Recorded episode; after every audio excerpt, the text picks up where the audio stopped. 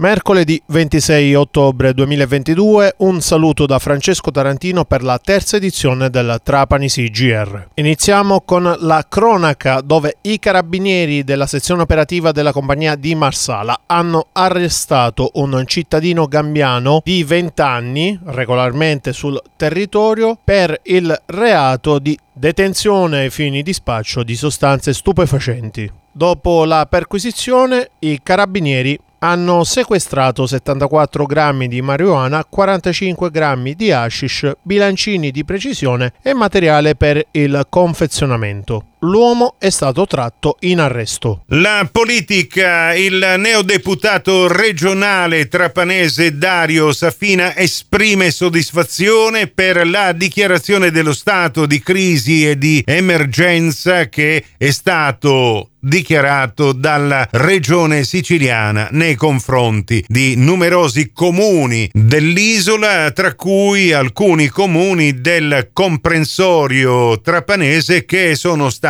colpiti dalle alluvioni di fine settembre inizio ottobre. Adesso il deputato Dario Safina chiede che si apra immediatamente il tavolo per il calcolo preciso dei danni che servirà a pervenire al ristoro di tutti i danni subiti dai cittadini e dalle imprese trapanesi. Caro Energie, interviene anche Cifa Trapani attraverso il suo rappresentante Gaspare Ingargiola. Il problema del caro energia continua a destare forti preoccupazioni fra imprese e famiglie a causa degli enormi rincari, alcuni fino al trecento per cento rispetto allo scorso anno. Il presidente di Cifa Trapani sottolinea come vanno difesi con forza i diritti e i redditi. Bisogna far fronte a una situazione che rischia di mettere in ginocchio il sistema produttivo e sociale. Tra le proposte, l'istituzione di organismi